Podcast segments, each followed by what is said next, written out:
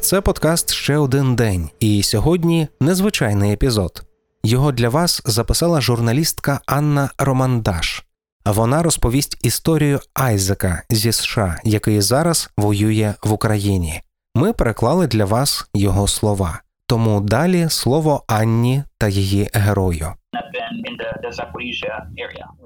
Я в 30 хвилинах їзди від Запорізької АЕС. Тому, якщо буде вибух, наслідки будуть катастрофічними. Ми не зможемо вчасно евакуюватися. Ми мало що можемо зробити, якщо це все таки станеться. Росіяни можуть використати станцію для операцій під фальшивим прапором, щоб потім звинуватити українців. Це безперечно мене хвилює. Це Айзек. Йому 41 рік, і він ветеран морської піхоти США. Зараз він воює в Україні. Айзек долучився до міжнародного легіону. Легіон складається з іноземців, які вирішили воювати за Україну після повномасштабного російського вторгнення. Зараз Айзек і його команда біля Запорізької АЕС, найбільшої в Європі. З березня станція під російською окупацією та постійно обстрілюється росіянами. Окупанти викрали співробітників АЕС, і на станції висока загроза вибуху. Проте Збройні сили України та Міжнародний легіон залишаються на місці. Для Айзека це не перша місія з початку війни. Він приїхав в Україну всередині березня, коли президент Зеленський закликав іноземців воювати за Україну. Айзек дивився прямі включення з України і бачив, як росіяни нищать країну. Він вирішив діяти. Я почувався безпорадним і злим від того, що я бачив і читав на екрані. Потім, у перші вихідні після повномасштабного вторгнення, я почув, як Зеленський запросив іноземних добровольців приїхати воювати за Україну. Я сприйняв це як можливість. Я не виходив з дому цілі вихідні і лише читав новини та оновлення. Тоді, коли у мене вже не було жодних інших думок, я дав собі ще 48 годин, щоб зважити плюси та мінуси вступу в українську армію. По суті, я дав собі два дні на прийняття рішення, але вже тоді я сконтактував з українським посольством. Тому після цих 48 годин, тобто приблизно на 10-й день після вторгнення, я вирішив взяти на себе зобов'язання. Я залишив свою роботу і почав готуватися. Айзек каже, коли побачив Україну по телевізорі, то сприйняв це дуже особисто. Він був в Україні лише раз у 2019 році під час відпустки, тож не знав української і не мав багато контактів серед українців. Тим не менше, російське вторгнення дуже його розізлило. Айзек відчув, що не може залишатися осторонь.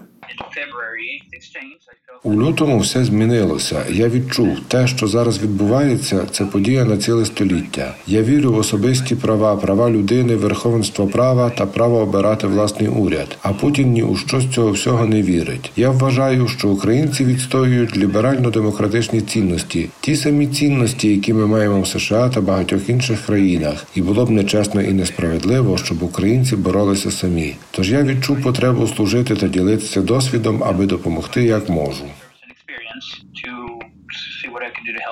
Айзек досвідчений солдат. Родом із Техасу він 14 років служив в армії США, отримавши звання майора. Протягом цього періоду чоловік був в Іраці та Афганістані, де воював проти іділ та повстанців і допомагав звільняти такі великі міста, як Рамаді та Фалуджа.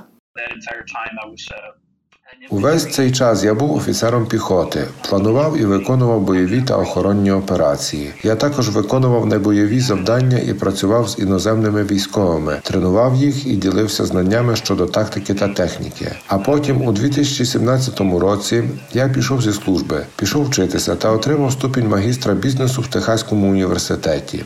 Відтоді я працюю інвестором та консультантом з управління глобальної стратегічної консалтингової фірми.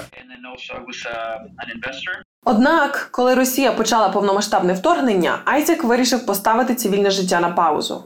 У середині березня він прилетів із Техасу до Варшави, а потім на таксі доїхав до українського кордону.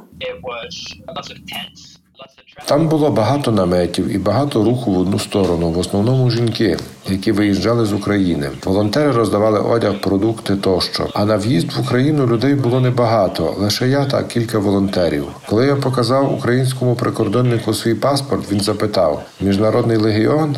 Я сказав так, звідти, все ще тримаючи сумку з усім своїм спорядженням, я пройшов близько кілометра, а далі чекав у наметі на інших іноземних волонтерів.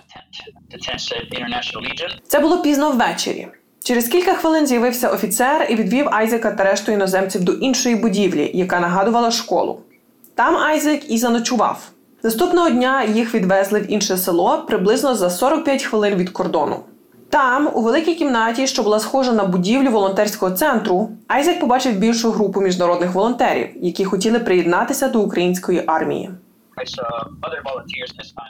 Було близько 40 волонтерів, і я вперше серед них зустрів американців. Були люди з Німеччини, Швеції та майже з усіх інших великих країн. Я зустрів людей, які служили в морській піхоті, як і я.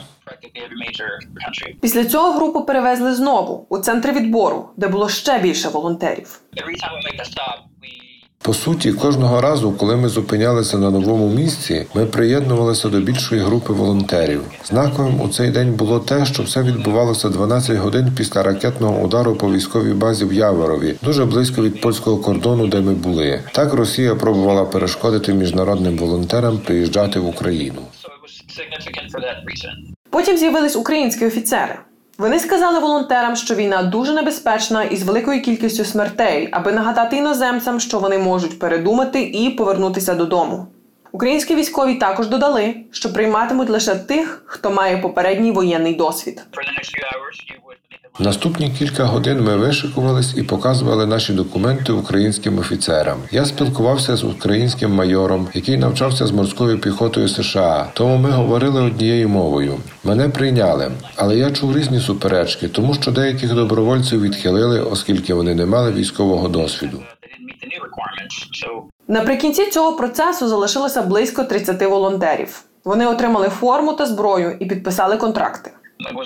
Це був контракт, в якому говорилося, що ви долучаєтеся до лав ЗСУ на час воєнного стану, але ви можете розірвати цей контракт у будь-який момент.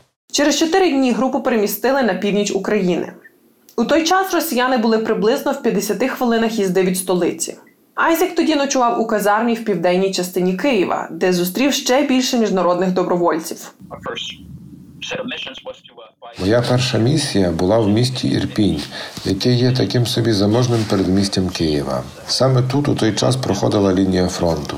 Ми займали будівлі, спостерігали за діяльністю росіян і намагалися вести по них вогонь непрямим наведенням. Потім, у середині квітня, росіяни програли битву під Києвом, тому вони відійшли назад на північ через кордон. І наступні кілька місяців ми були на півдні у Миколаївській області.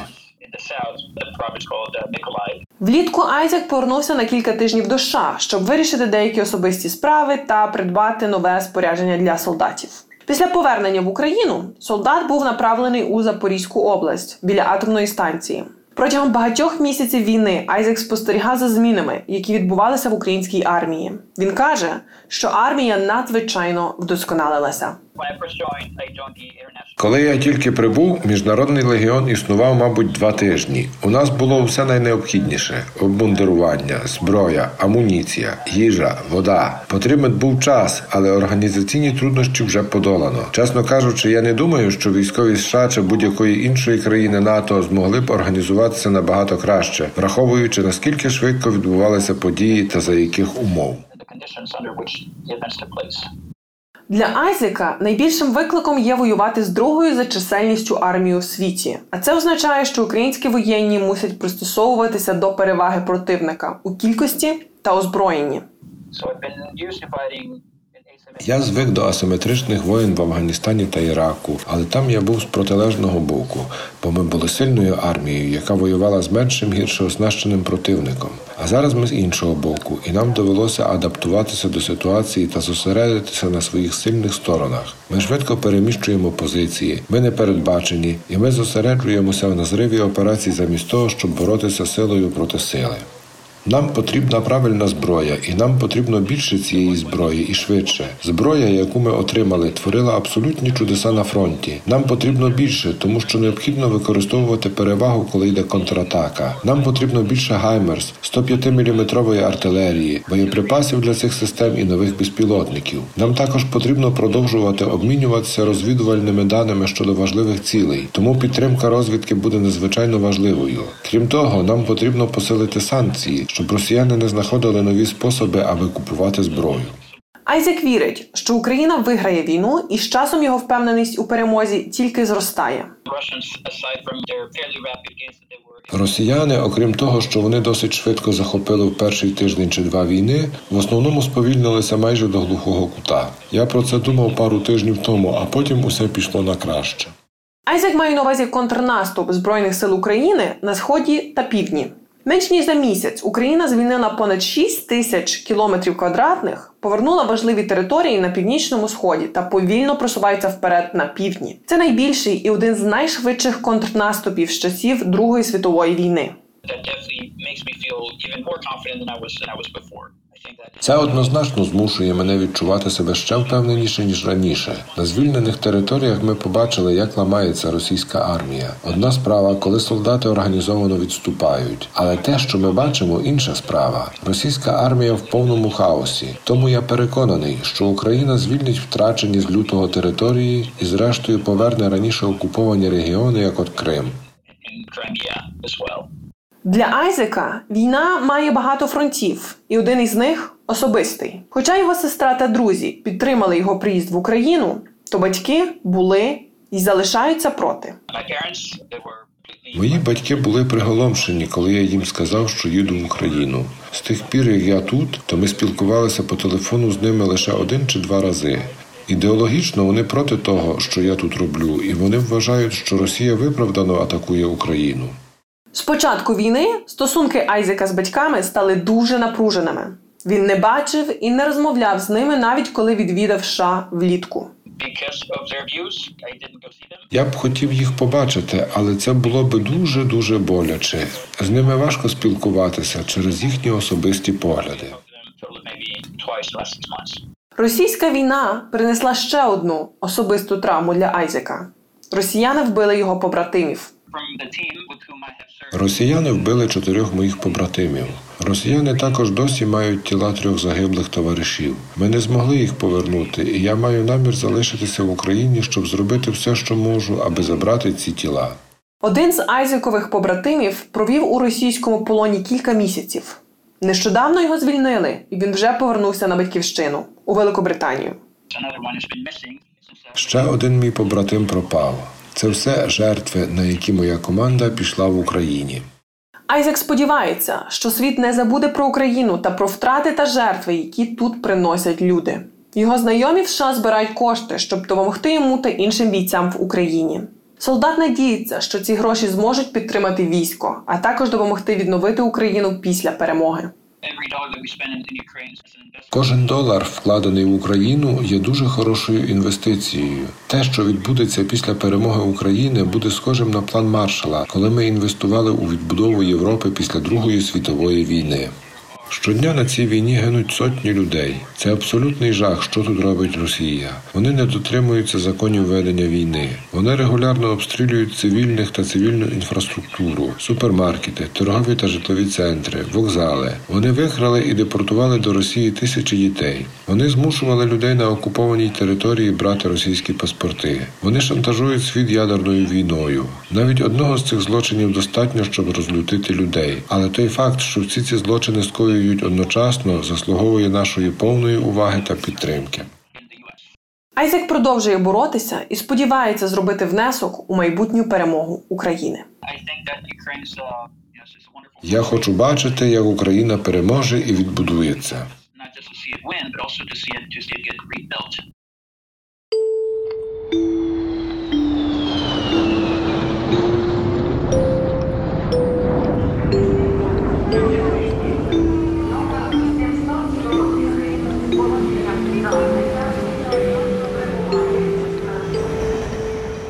Цей епізод створено за підтримки Посольства Чехії в Україні.